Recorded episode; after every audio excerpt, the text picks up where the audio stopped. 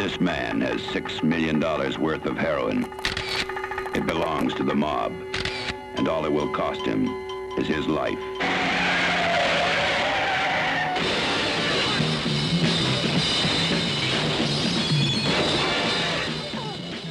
And now, it's time to sit back and enjoy the Two True Freaks Internet Radio Broadcast.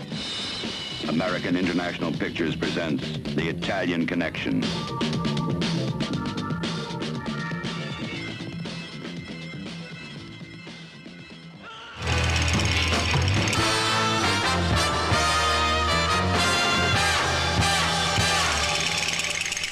Chris Honeywell is an internet loudmouth. I don't think I could take a lead actor seriously if he looked like Jay Leno. Hated and reviled by his few remaining friends, he catches the attention of Thomas Deja, perhaps the world's most cunning supervillain. Ensconced in his ultra scientific hideout, with only his robot army and stunning assistant to keep him company, Deja springs into action. What is this idiocy? Virginia, use the molecular transmigration beam to bring this fool to me! Virginia trains the hellish mechanism, and with a clap like thunder and in a blinding psychedelic light, Chris Honeywell stands before his tormentor. Normally, I do not suffer fools, but I see beyond the yawning chasm of ignorance that is your brain and the endless sluice of sewage which is your mouth that they form a basic animal intelligence that I may be able to mold to my own devices. Uh, okay. Therefore, in my mercy, I offer you two choices instant, painless disintegration, or you study grindhouse movies at my feet now! Choose!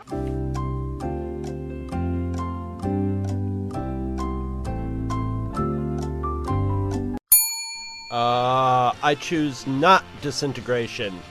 So be it. In one month, I shall assign you a movie to watch and will summon you again. Be ready, or the consequences shall be swift and merciless. Right, but how do I get to the. go! And thus began one of the most dangerous and unpredictable endeavors in evil sciencing the Honeywell Experiment.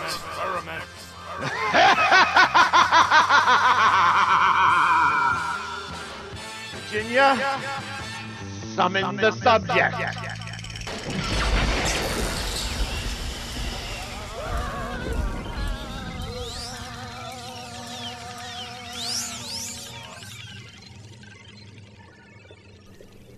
Take off that blue wig.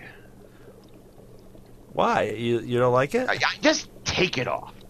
Alright. Not into dressing up here. Um, I just thought, you know, I'd get into the. I thought I'd get into the, the mood of, right? You know, if I'm have no free will in this matter, I might as well at least have some style, right? Well, like I said, if the only person who's allowed to wear wigs is Virginia. All right. So, She can have this Um, wig if she wants. no. Good. So, for this phase, phase five, I we decided to dip our uh, toe into the Eurocrime genre, which is, if the Italians, as you know, never met a genre, they didn't want to rip off immediately.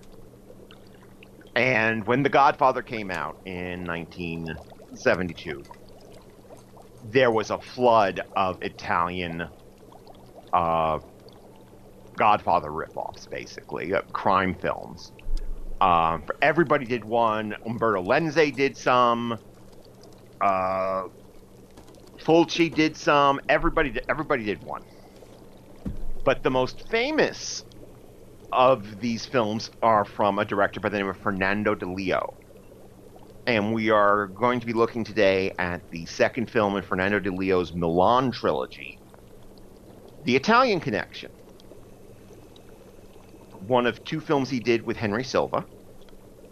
And I will confess, when I first saw this at the recommendation of my peers Will and Sam over at the Gentleman's Guide of Midnight Cinema, I, I wasn't as engaged by it.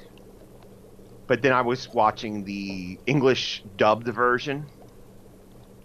This version that I watched for this time was the uh, the Italian language version with English subtitles, and I enjoyed it a lot more. Hmm. Interesting. I was wondering why.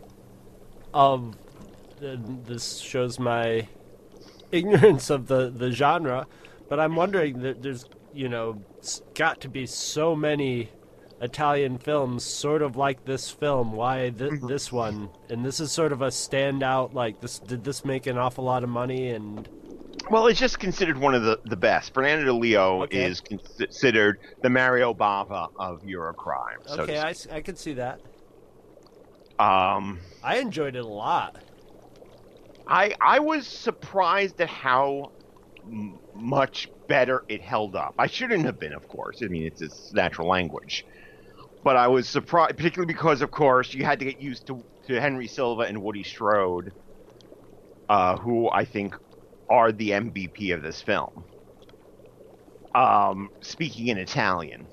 And I still will say that when they disappear from the film in that mid- in that middle half, Yeah, it's a weird structure. You you, Yeah. you think right off the top these guys are the dr- are what these guys are the focus of the film.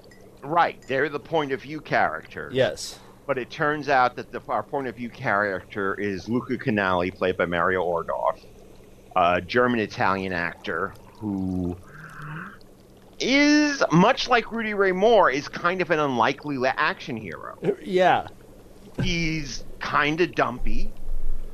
He, he looks a like a lounge like a singer. pan. He looks like maybe somebody. He looks like maybe like the genetic mixture of Bronson and Jay Leno. you know, the sweat, the sweaty swarthiness of Bronson, and then the weird, you know, moonhead and frame. The, the chin and the teeth. the chin and the teeth and then the like squared off body it reminded me i can't remember the actor the lead actor in of mm-hmm. all things halloween 3 you know that sort of 70s Oh, oh, Tom Atkins, you're thinking. yes yes that that that that sort of build you know i mean usually like action heroes you know before the 70s were like built like james bond and after the 70s Right. it's more like arnold schwarzenegger but then mm-hmm. you got these guys that are like, you know, basically they look like Conway Twitty or something. You Yeah. know? They should be uh, a, l- singing in a lounge or at a country bar or something. Mm-hmm. And yet they're they're going to kick everybody's ass. I love that. as soon as I Ends saw up- this guy and I'm like, all right, when you when you got uh, Silva and Strode, they look like badasses. I mean, Strode's huge and he's got that face, and Silva looks like a looks like a like a chisel, and Yeah. and you don't even his face is so sharp you don't wouldn't even want to punch it. You know, he he just has that look of like he's he looks you could see that he was a hostile kid when he was a kid. Mm-hmm. And then you got this guy who's These just sort of like people who look like they were born pissed off. Yes. And then you got the pimp who looks like basically he should be he should be Luciano Pavarotti and yes Giorgio or something. who's just like And this is a guy this is a guy who's gonna be the revenge you know, the the Right. who's gonna have the freak out and go on his bloodlust revenge battle and use all his his pimp skills to very Rudy Ray Moore actually. Yeah. And uh, he and just yet, doesn't for rhyme the first very 20 much. minutes, we follow, we pretty much follow uh, Frank and, and David, the, the, the Silva and Strode characters, exclusively, which makes you think it's going to be about their adventures. Right, right. They're they're no- hunting down this genius pimp who stole the mob's drugs. Right. Although I think we learned very early on that uh, Luca Canali did not steal the drugs. No, yeah, that was very that was very as confusing for me as it was for him. because instantly you're thinking, okay, this is going to be one of those guys who plays three dimensional chess and he's going to play Hmm. both sides off each other or something. And no, no, he's just doing being a pimp. He Yeah. just wants to be with his ladies and make some money for his wife and daughter, Yes.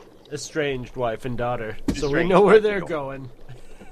Yeah, of course. Straight to hell.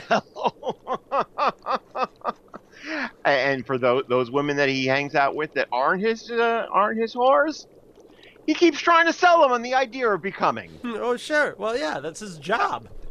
You know, to keep. I mean, it's like he's always put every time he interacts with Trina with Trini, who is a a minor character in this film and is into free love because it's the seventies. He's always trying to say, "I'll make we'll make so much money. You'll buy a house." And she's just like, please, with your bour- but but with your bourgeoisie uh, house Yeah. and all that. But at the same time, that that that's the thing is, it had that feel because maybe because he's so Rudy Ray Moore like of being a vanity project of like this being his script. You know, it's like how else did this guy get the lead? You know, who what what is his uh what what what is his pedigree that that they were like okay he's going to be the action hero in this and i mean nowadays you would think it would be done for irony or to just be unlikely or whatever but i don't think so i think in those days in italy he looked like your your your your man's man who is out there fighting Yeah. and fucking you know of the other two films in the uh, Milan trilogy, uh, one of them features a guy that looks kind of like Jason Statham's sad dad. and the other one it, it stars Henry Silva, and we're probably going to visit that one before this this experiment is over. It's called The Boss, and it's ooh depending upon my day, it's either the my favorite or second favorite of the three films. well Um, you were right Okay. They love their JB. JB.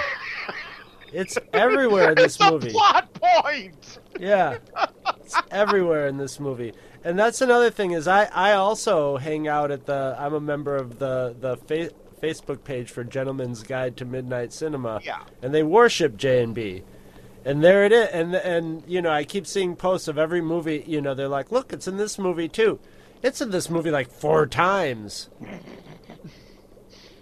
and and does and like we were talking about with um, Danger Diabolik with um, put Yeah. a tiger in your tank, and we are saying you know product placement probably wasn't that you know sophisticated back then. So was it just like J and B was like the the chosen drink of cheap filmmakers or something? Is it a I don't know. I don't know about lick. I don't. I'm not a drinker, so I don't know if it's like, you know, like fancy was considered Hmm. fancy in those days, or if it was considered sleazy in those days. but so I, think don't know what it represents. Right now, it represents manliness. Yes. Okay. Yeah. So so. It obviously represents something because it keeps turning up in these same kind of movies with sweaty, shirtless guys fighting each other. so, yeah. But you got so basically, David and Frank are uh, hired by uh, their their godfather, their Don, who's very effete for a yeah, Godfather. to go to Milan because a big shipment of heroin has gone missing. And supposedly this Luca Canali has made off with it. And they're to go to Milan, murder him in a spectacular fashion, and make a big deal out of it so that everybody knows you don't fuck with New York. I like that What? scene where he describes, he tells them how to be Americans. Yeah. Spend a lot of money, tip everybody, be loud. And and Generally make an ass out of yourself. like going, okay, this is my jam. Yeah, Strode is not into it at all. He's not into it. At, he's not into anything at all except crushing someone's head with just a look. But yeah, Sil- Silva's like. I got it. I Yeah. got this. I would watch an entire TV series of David and Frank's adventures. I mean, this is just this is just basically sort of an R-rated '70s TV show when you when you take the music and the filming style and the budget and everything.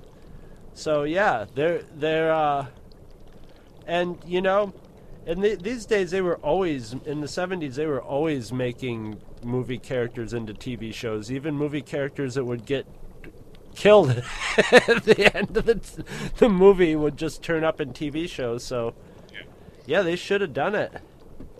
I'm sure Silva. I'm, I'm sure Silva and Strode would have been totally into. Uh, And the thing is, Silva is obviously having a ball. yeah, He is wouldn't? having a lot of fun in this movie. He has a lot of fun in The Boss too, although he's a much more steely character. If you're the guy who's going to be an actor and you're basically, I mean, Sil- Silva wasn't showing up going like, I want to be the romantic lead in this in this Mhm. movie. He was playing the he's play he wants to play the scenery chewing bad guy every movie. And if that's going to be your thing, you might as well enjoy it and just Yeah. di- he just dives into it face first. But but I mean, the joy of this is is their double act because it's like Henry Silva acts like a goofball, and Woody Strode just sits in the back of the car going, "Man, I gotta fish this guy out." Yeah, and you can't. It's it's great because he's a great straight man, and you can tell he's a little exasperated with him. Mm-hmm. But at the same time, he's so big and so mean. He doesn't really care. Mm-hmm. He'd rather not get up and beat up all these guys. But ah, once you get up, yeah, I might as well. Well, it's, it's kind of fun. and, and I mean, we, we see how badass Woody Strode's character is in the in the final act, where he he throws a car at somebody. Has he's being has he's dying of a gunshot wound? He's basically Jaws from the from the James Bond movies. Yes. That scene isn't there. There's almost a scene exactly like that, and I imagine this definitely came before Yes. that. That, but there's definitely a scene almost exactly like that with Jaws. You know, where they obviously had to, you know, have some sort of jack on the car, so it's filmed from a weird angle and that sort of thing. But, um, when was the um, the Marathon Man? I think Marathon Man was 75. I'm not Okay. sure. I'll have to look it up. This reminded me a little bit of the Marathon Man. hmm of an uh, innocent man being tracked by merciless merciless killers and being just completely 76. desperate to figure out why the hell they want to do this to me. Mhm. The scene, the, I, I thought the scene was great where he, he calls up the Don and the Don's just like, "Why did you come in and talk to me?" And he's just like, "No, I know what's gonna happen if I They're come. gonna "Ah, kill." It'll be fine. Come on in, we'll figure this thing out." And he's just like realizing, I'm screwed. You know, I nobody's gonna give me an answer, Mhm. and there's obviously killed an answer. my wife I don't and know what it child. is and I have nobody to turn to. And you know, Yeah. all his friends are in the underworld, and they'll all they all turn on him like Mhm. like Except for Trini. yep, yep. Well, of course she, of course, because she's the uh, she's the idealist. Right. But um, we should also mention that the other the other Don, the evil Don, the one that's uh, actually stole the heroin, and The it's made very like clear up front. Yeah, play, is played by Adolfo Celi, who played the Big Don, Evil Don in Danger Diabolik. He's born to do it. Yeah, he's Born to chomp a cigar. I mean, there's that great scene in like the second act where he's having the conversation with Henry, with Henry Silva, and Silva's going, "You need to show them you need, the fear will go away," but that's not. And he shoots him in the knee, and he goes, "Okay, let me show you what I can do."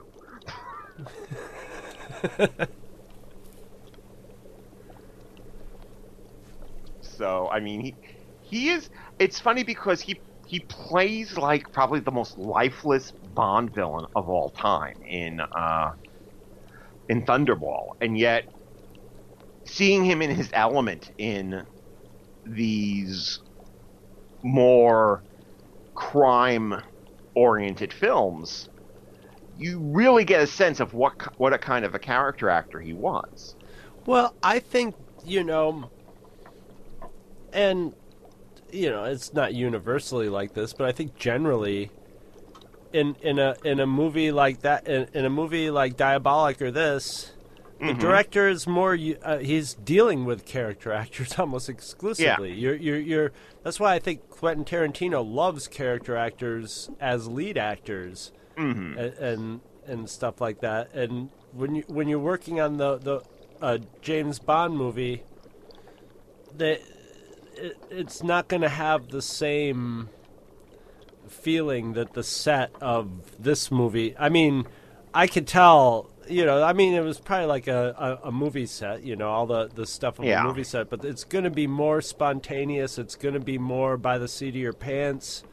It's going to be more of a of a or less fear from the director of telling people to turn it up to 11 or mm-hmm. to you know less of a less of a maybe reaction to tell people to tone it down a little bit you know you, you whereas in a James Bond movie you might be trying to get even though it is an exaggerated movie it's not quite on this level Yeah, and uh, so I notice that a lot when when your, your favorite, you know, like Bruce Campbell. When Bruce Yeah. Campbell would get, you know, scenes in the Spider-Man movies, they were the most, you know, unsatisfying Bruce Campbell scenes you'll ever see. It was just sort of like, hey, there he is. There's only one. Like. It- it's a pity we never got to ever see worked, and that was the Surgeon General. I thought. it's a pity we never got to see Spider-Man Four because he was going to play Mysterio. That would, I mean, yeah, that's really what you needed Bruce Campbell in a Spider-Man movie Yeah. for. But I'll bet you he would. It would not have been an Ash Williams performance either. You know, Um, the the idea be, uh, behind uh, the opening of Spider-Man Four was we were going to see a montage of Spider-Man fighting a bunch of characters that Sam Raimi wasn't going to devote a whole film to. So you were going to see Mysterio and the Rhino and uh, the Black Cat and all these other, like I said, these characters that he just wasn't that interested in before it became uh, about the, the vulture and uh, the major set piece of that that sequence was going to be him fighting and capturing Mysterio, who was going to be unmasked to be uh, Bruce Campbell. so basically just a cameo anyway. Yeah, it would still just be a cameo, but it would be. I'm like, yeah, I, I'd pay to see Bruce Yeah, Campbell playing yeah. Mysterio. Yeah, yeah. but um, that's my favorite Spider-Man villain. So there you go. Um, but we're, we're running a little far afield here. Yes. because there is there are no there are no supervillains in this film. There are just a, a lot of really craggy faces. There's some there's some fighting like I've never seen before. There's a the Three Yeah. Stooges like fight in Yeah. here at one point. That's uh, always fun to see. I've never seen somebody poke somebody with a gun before. this that was the I was just like, wow, he just that's novel. Yeah. yeah. I guess he didn't have to shoot him. I guess it's pistol whipping seems like it would be more Yeah. effective, but taking the barrel and just jabbing someone with it, I guess you could do that too. Now we need some hero that's got like a pointy, who's who's got like a you know a, a barrel on a gun that comes down to a point like a syringe or something, or like a like the blood gutter on a on a um oh what do you call it uh that that you would put on the the front of your civil a bayonet or something A like bayonet, that. yeah. little bayonet pistol or something. Mm-hmm. But yeah, it's just like he just poked that guy. Another thing that, that that says that this guy is a good guy, animals like him. What was Mm-hmm. Oh, up with the kitten, man? oh yes, because I, I I remember. I, I'm a big fan of a podcast called uh, Critically Acclaimed, and one of the two hosts, William Viviani, has a cat called Luca. And when I watched this again and saw that scene of him finding the cat in the junkyard and playing with it for like what seems to be like about three or four minutes, They had to. That cat just had to be in the junkyard. That's how that Yeah. got in there. I said be. I, I I Twitter I tweeted at tweeted at him about is this the descendant of is your Luca the descendant of the cat that Luca Canali plays with in the uh, in the junkyard? He said, yeah, that's where we got the the name from. So, but um, he likes animals. He likes children. Uh, Uh, the whole reason That was why- the most tension for me in that whole movie. Was like, please don't let that cat die. And, and, I- and he was on it too. He was just like, "No, little cat, go underneath here. There's Yeah. men shooting." And then they and then they get the cat, and it's just like, "Oh man, he's gonna John Wick your ass so bad." I haven't even seen that movie, and I know what's hap- coming when you shoot somebody's pet or the, their little friend that they just made.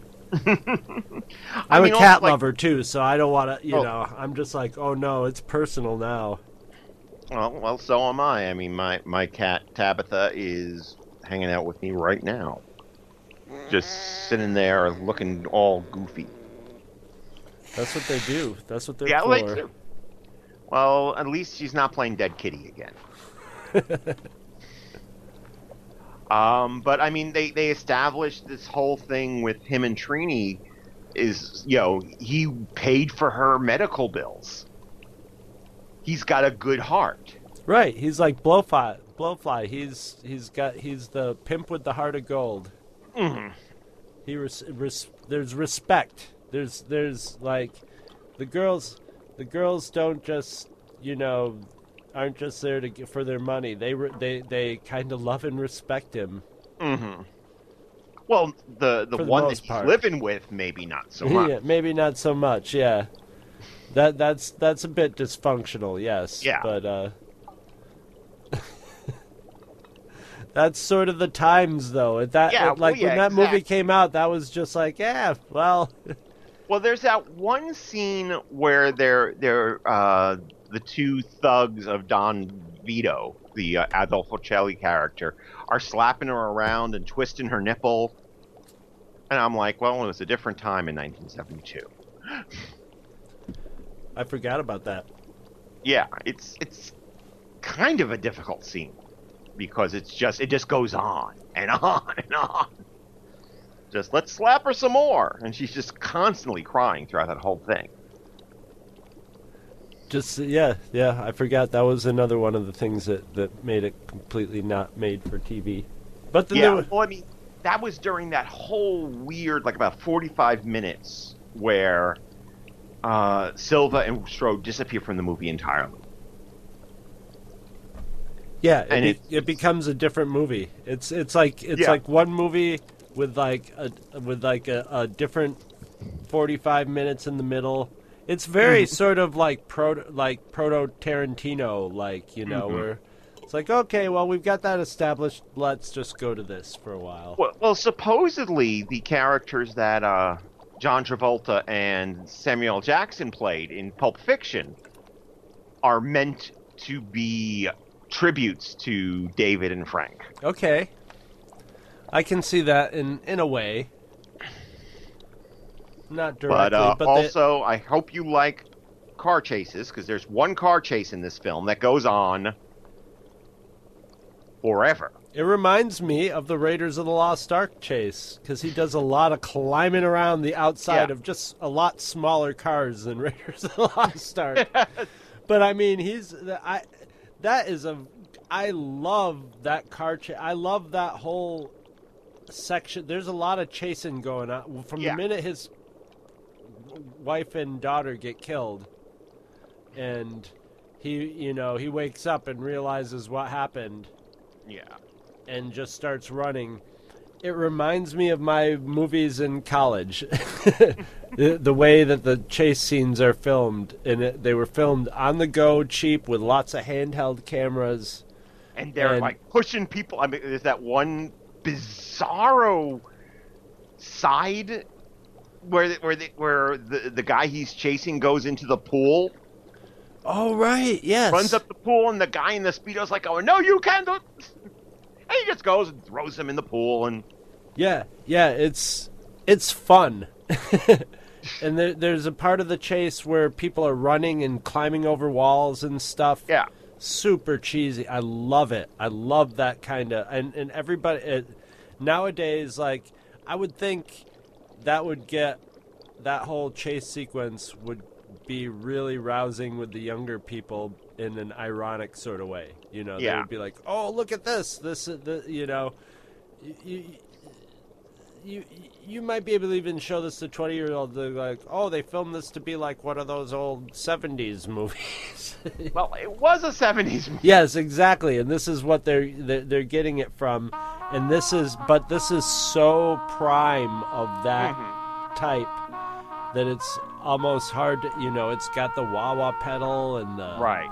it's That kind of that jazz, that kind of like smooth jazz score. wow that Starsky and Hutch Yeah. background music going and pow and like and you know and and the the chases remind me of free improvising as a kid when we'd be like playing cops and mm-hmm. robbers and it's like you're behind the PNC grocery store and it's just like yeah see those see those bread racks there? We could climb up the bread bread racks and go over the wall Yeah. boom over the wall, you know, and then you run over here and then you kick that box over and throw the old lady in the garbage can.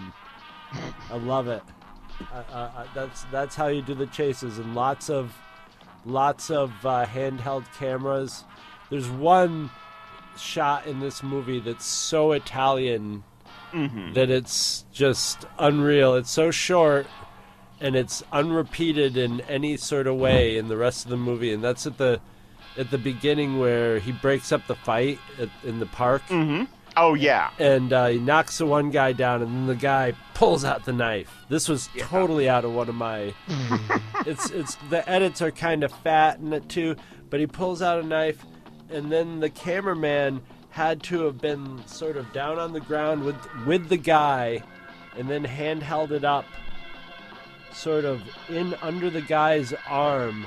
So you're basically just seeing the guy's hand and the knife coming up as the guy gets up, but he's got his two friends on either side are are coming in at him, and it's just this awesome shot of whoop that it's kind of Sam Raimi like. And then uh, he takes a stab at him, and they let the knife get like just a half inch away from his side before he kicks it away. It's beautiful, beautiful. Very, and just that following him up from the ground, w- following the knife up from the ground is just Italian to me. It was- if there was, if I was had no idea what I was watching, and there was any doubt that this movie was made in Italy, which by now I'd have to be a moron not to figured right. it out, but that would have clinched it right there. I'd have been like, up, up, that's Italian. That's Italian. And of course, the, the rather um, cavalier attitude towards the female characters, Yes, yes. um, who are here either to get slapped or get killed, except for Trini. Yes, and and I think she was in there because there were a lot of movie. You know, you you almost if you if you had women in there, you had to, and it was a good excuse to have sort of swinging orgy shots Yes. too, and you know, just sort of like uh, the shots in Diab- Diabolik in the club Yeah. where they're passing the joint around. That was just something that was that was a spice that you threw in movies in those days because it had young, pretty people and nudity. yeah. I just don't know why they, they, they made her wear that wig because she looks much hotter without it. That was, uh, but I mean that that wig nowadays. I mean, Lady Lady Gaga makes that wig look like something you would wear to, Yeah. you know, see on the people of Walmart. So, but in those days, you know that she looked like, um, you know what she looked like? She looked like one of the mannequins in the beginning of A Clockwork Orange, Mm-hmm. basically. So maybe they were going for that Might have been intentional, yeah. imagery, yeah. Um, I Sort of looks like the poster art for Blue Sunshine, actually. we'll, we'll get to that at some point. Um, and then like Luciana Paluzzi, who is top build in this film. She's like I think like the third or fourth build. uh, she has an almost nothing role. She's she's introduces here's the person that's going to lead that it's going to be your contact in Italy, and Henry Silva ogles her a bit. She has a couple of scenes, and then she gets run over.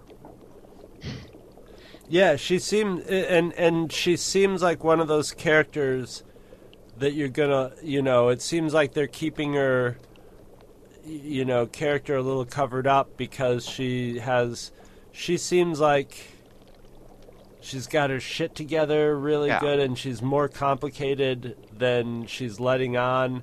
So Mm-hmm. yeah, you're expecting you're expecting interesting things from her.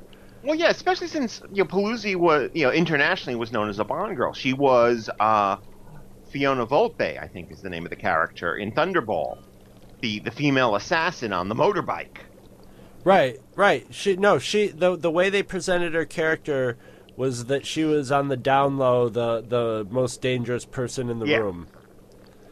And uh, you know, next to the mob boss, like she's right next. She's the hand of the mob boss, and you know could could give anybody there a run for their money. Maybe if it wasn't physically, she would still be cagier than they were. That's how It she got out where no. she is. Yeah, it just she's just there to get run over at the, yeah. in the climax, apparently. But I mean, one of the things that strikes me about of, about this film, like I said, is that these are these are these are pe- people who have faces. Yeah. there are no real pretty boys in this film except for uh, uh, the the one friend who kind of turns on Luca but doesn't. Oh yeah, he he sort of looks yeah. he kind of looks like he could have been one of the Monkees or something. Yeah. Yeah. And, and but most of them have, to, to quote Henry Silva, a face like a dog. Which is better in these kinds of movies. Yeah. I think. I mean, would I rather love- I'd rather have them sw- you know swarthy and lumpy and and um peck and paw like you know than than pretty boys. We're getting you know I mean- I mean pr- I I think movies have been the casting of movies has been getting prettier and prettier as time Yeah. goes on eh, to the point of where we're just way too used to it and we need more you know James Coburn prickly pears you know I mean it used to be male lead was like 60 year old James Coburn with a whiskey grasped in his hand Right. and 4 days of stubble on there and it, and you know and he that was that was who the 20 year old girl was just like hi in the in the movie. It- it just basically completely implausible and unrealistic. As a movie should be.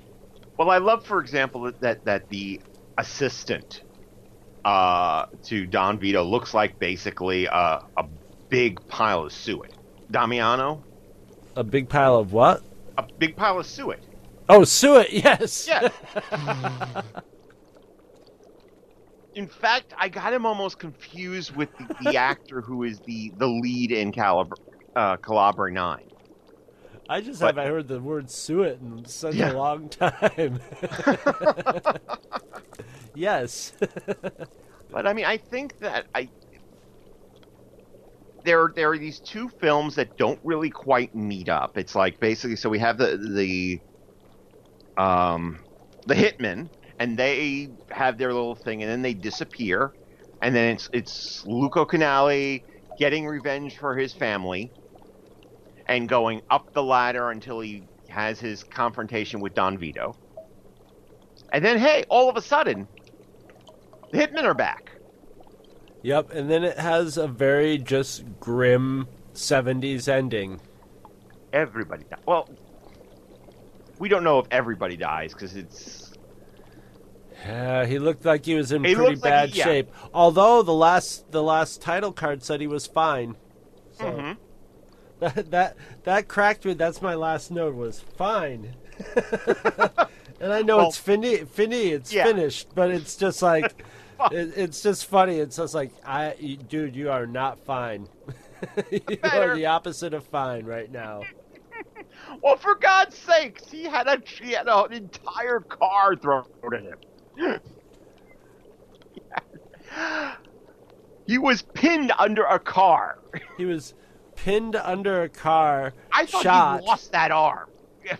to be honest. I was waiting for the arm to drop off, is what, or, or Yeah. I, I actually thought he was gonna come up with just like, you know, this like one of those arm suits where you have, Yeah. he has a, he has the kind of body that you can pull that off, where you tuck Mm. your arm across your front, and then have your your your pulsing bleeding stump sticking Yeah. out there, but they decided not to go for that. But I'm just assuming since it was like you know early 70s and that they didn't explicitly like have him walking away like I'm gonna be all right I, yeah. that he was gonna die you know that was Well, just yeah, how it is- go that's how it goes in the 70s it's just like Mm-hmm. well he didn't make it but he took all of them with him yeah. so that that's what I took out of that Uh, See, and- that's what I kind of miss about movies, and it's why I usually say that the '70s were the last great era of movie making. I is mean- that you were allowed to have these kind of ambivalent endings? Oh yeah, as a matter of fact, if you didn't, you were just too sugar coated. I Mhm. think that you know. I think it was you you you needed to you needed it to be silent running every time or, or Soylent Green, you know, or Yeah. Night of the Living Dead. Mm-hmm. Which is why I think, I mean, I just did for the Halloween Horror I just did The Mist. Yeah, that's about that's actually about as and that's not the 70s, but that's a 70s ending there. Boy oh boy, Yeah. the movie, right? Yeah. Well, it's it's it's definitely Frank Darabont's love letter to George Romero because it's all the film is even though there are monsters in it, the film is about how people fuck it up for themselves. Yeah, yeah. It's it's more about it's more about the if you guys could just stay in this goddamn room, Mm. nail up the doors, you'll be fine. But you just can't do it, can you, humans? No. you No. just can't. And uh, as a matter of fact, you're dead set on destroying yourself. And I, you know, I mean, they even re- didn't they do like Mad Max and release like the black and white cut of It's it's on the um it's an extra on the on, DVD. on one of the DVDs. Because Yes. that that movie, I mean, that movie, it's not a colorful movie anyway. It all takes Mm-hmm. place in the mist. It it was almost black and white to begin with, but yeah, once you make it black and white and put that ending on it, and the the basic concept of it, it's Night of Living Dead. It's Yeah.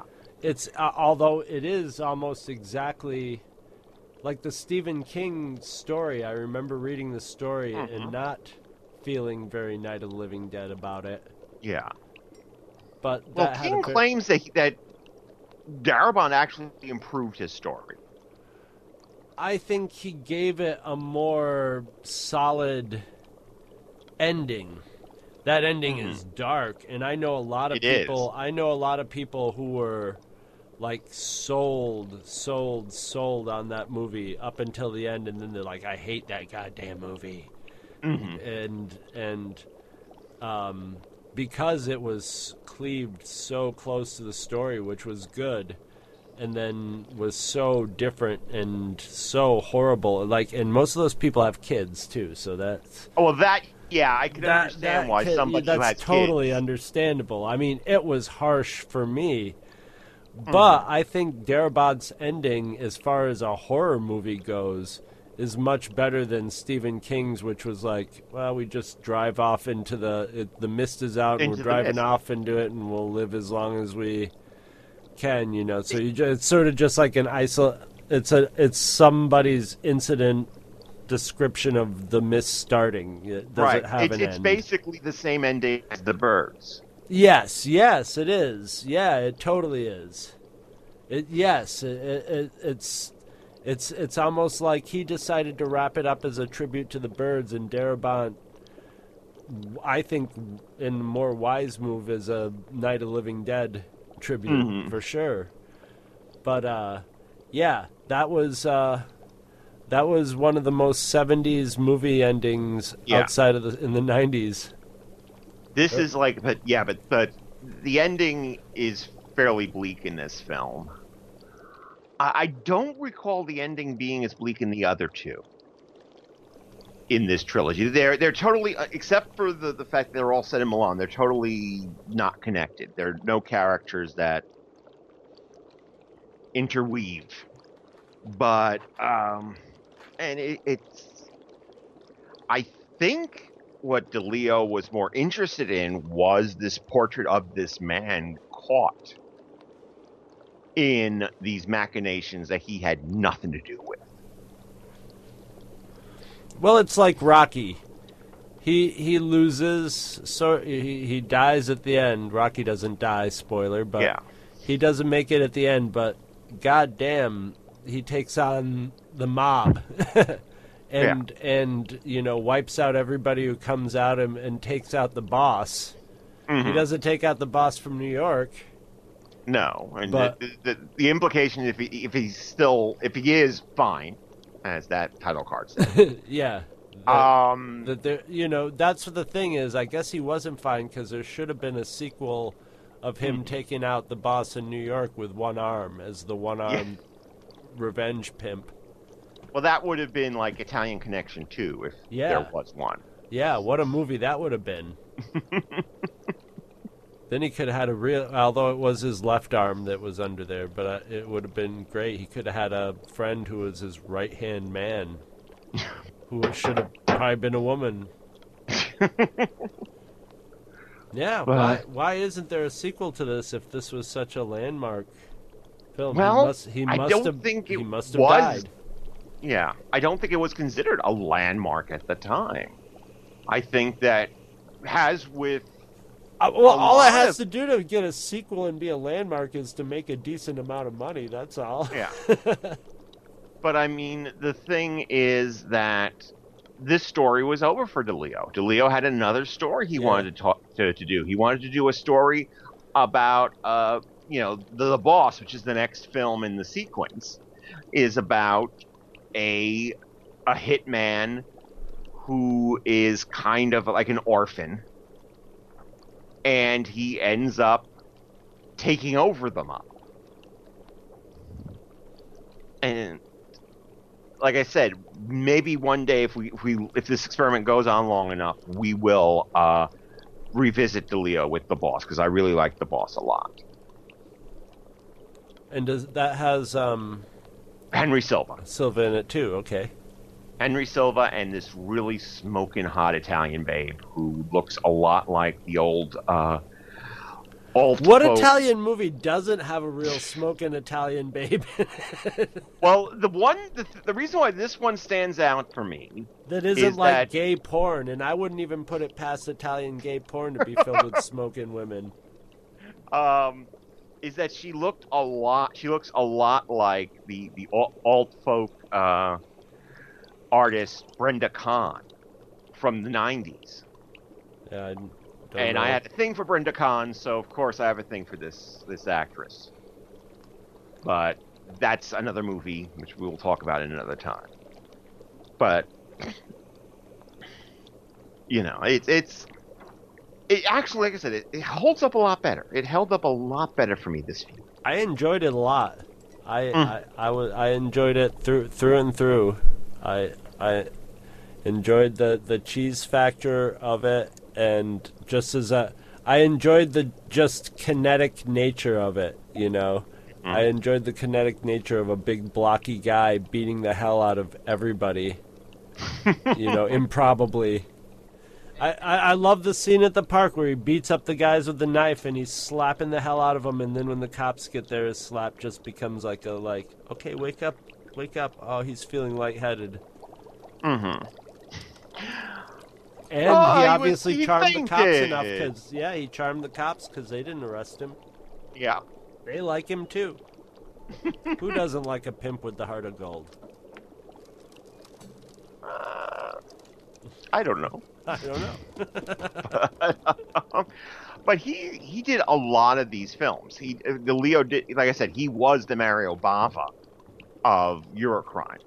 Because in addition to the Milan trilogy, he's done such wonderful, uh, either written or written and directed such um, films as Shoot First, Die Later, I've heard of that one.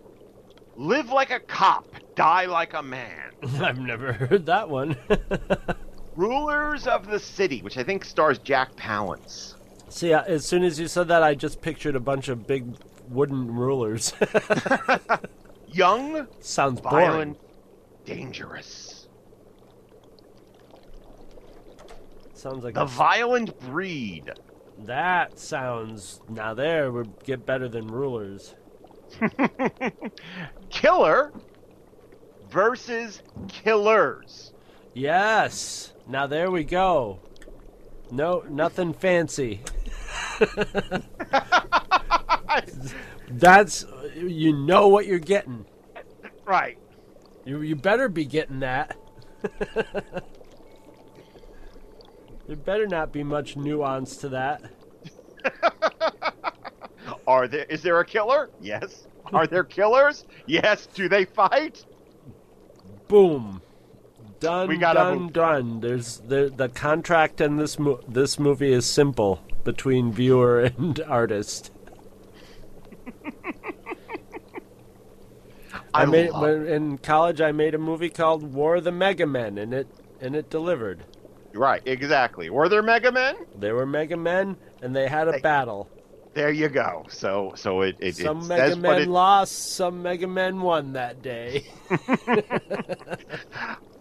the Italians have a great sense of what makes a great title. We've talked about this before. They're very dramatic. Yeah.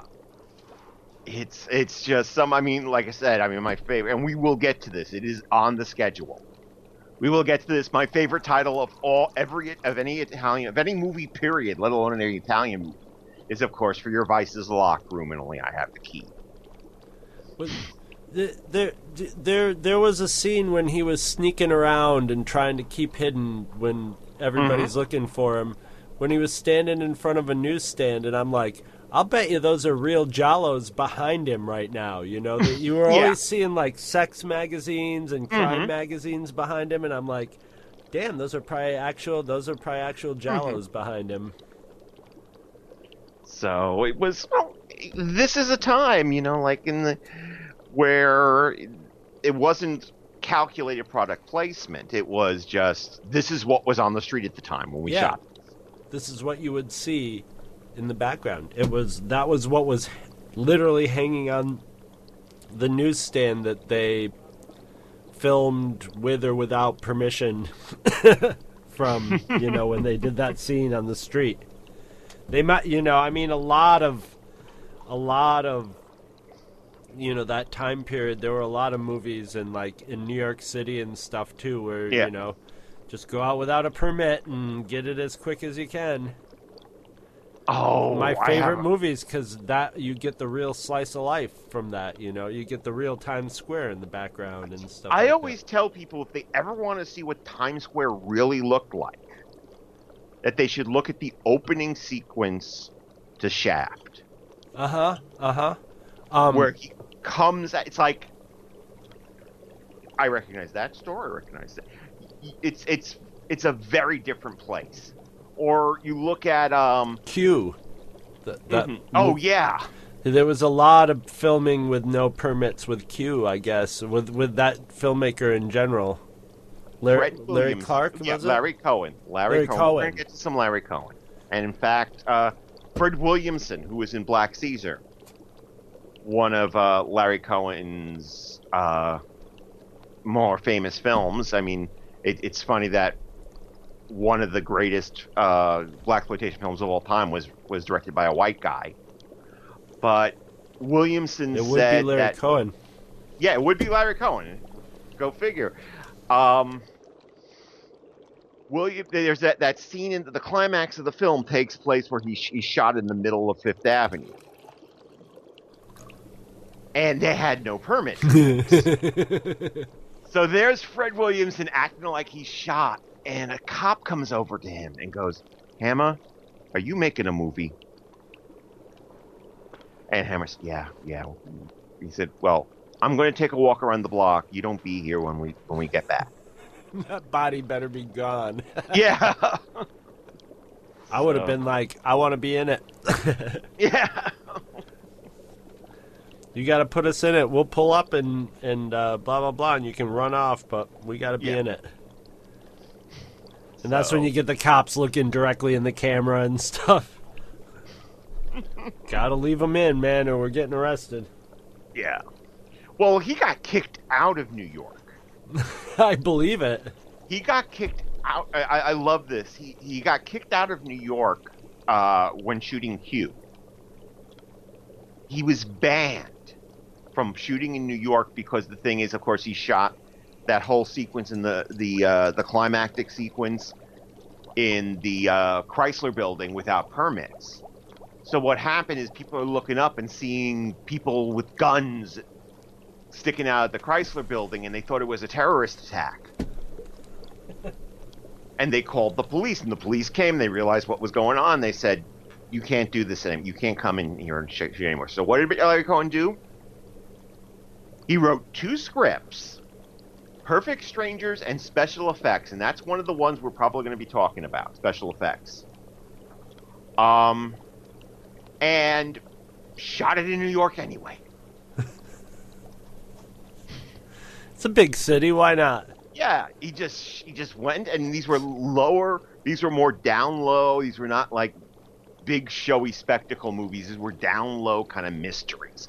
But he went and shot in New York anyway. Fuck y'all. The first time I ever heard the phrase, um, "It's better to uh, beg for um, forgiveness than to ask for permission," was in film school. was a teacher saying it? You know, it's better to get your shot and then be like, "Oh, I'm sorry, I had no idea we weren't supposed to do that," than to ask them because they're going to tell you no every time. and that had has served me well and i've never even been in a like a real production like larry cohen you know? Mm-hmm. Not like a real hollywood one where they're just like oh we'll just pay for all the permits and stuff. Like no like a real movie where it's just like all right we might be getting arrested today. But not if you're fast. That's a real movie. They gotta catch you first. yeah, yeah. It's got to be somebody was just bringing up Bowfinger the other mm-hmm. day, and they're like, "I don't know. I think that movie's kind of a classic," and I'm like, "Goddamn right it is." it's it's got that that thing of like, what are we gonna do? I don't know. Put heels on the dog. That'll make him walk. So, I- needl- I, ga- I gather I don't even have to ask if you'd recommend this. I would definitely recommend this movie. I, I really enjoyed it. I used to be such a snob about old Italian movies and think they were the goofiest, most boring things now, and now I cannot get enough. The, the greasier, swarthier the lead, the the more dubbed in the vocals and sound effects are, the chanky chankier the music is. I'm I'm all for it. the the bright red, the, the more poster paint, the blood, Mm-hmm. the the. I, I cannot get enough of it, and not in a, not in an ironic way. God damn it! In just a pure. I I just love the way they approach cinema as a visceral medium, as mm-hmm. just a get it done type of thing. You know, there's. I, I love it like a bludgeon. Well, we're going to. I'm, I've decided to let you stay in Italy for one more phase. Yay! And as I stated at the top of this show, um, it, the Italians never met a genre they didn't want to rip off.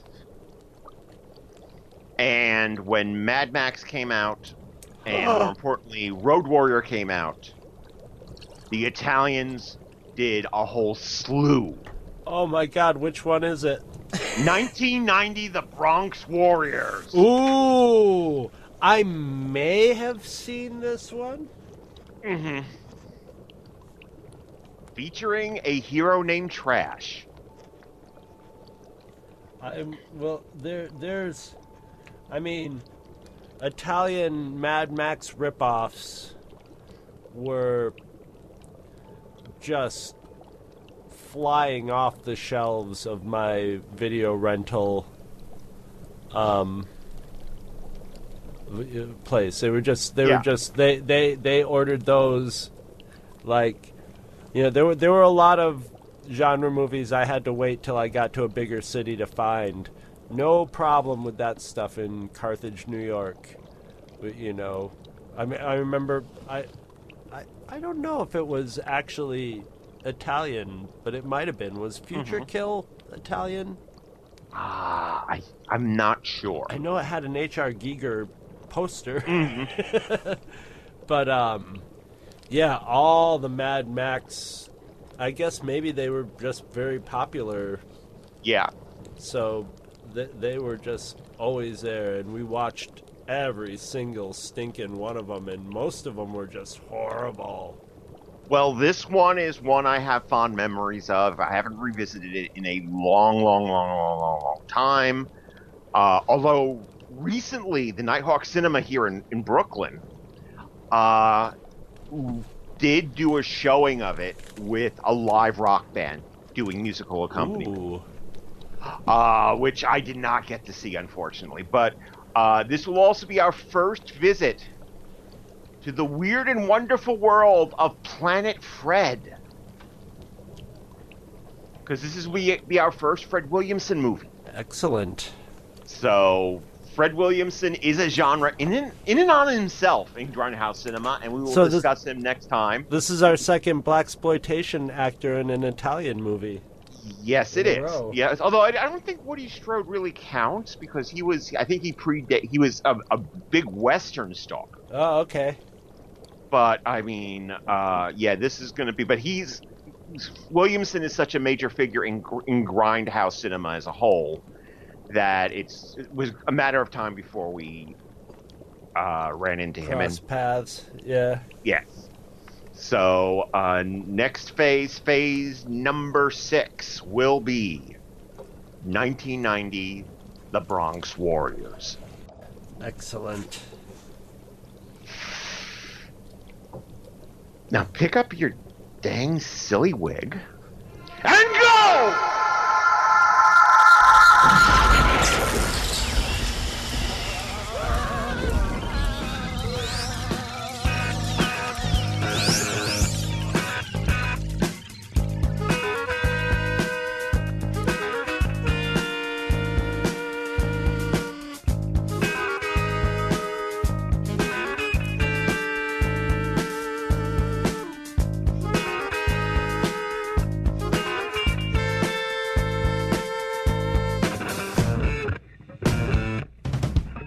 our website at twotruefreaks.com.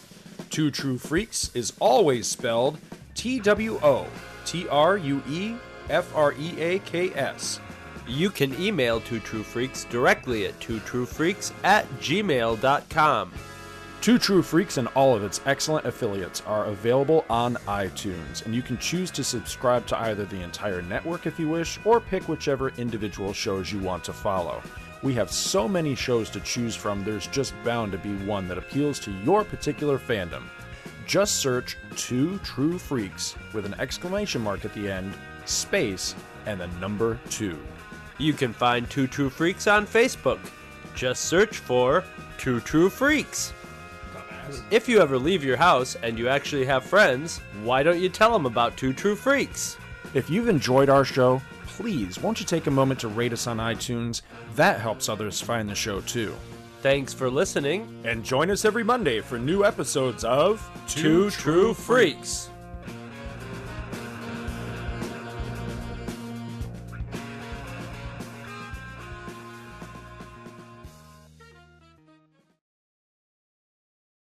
That's Italian.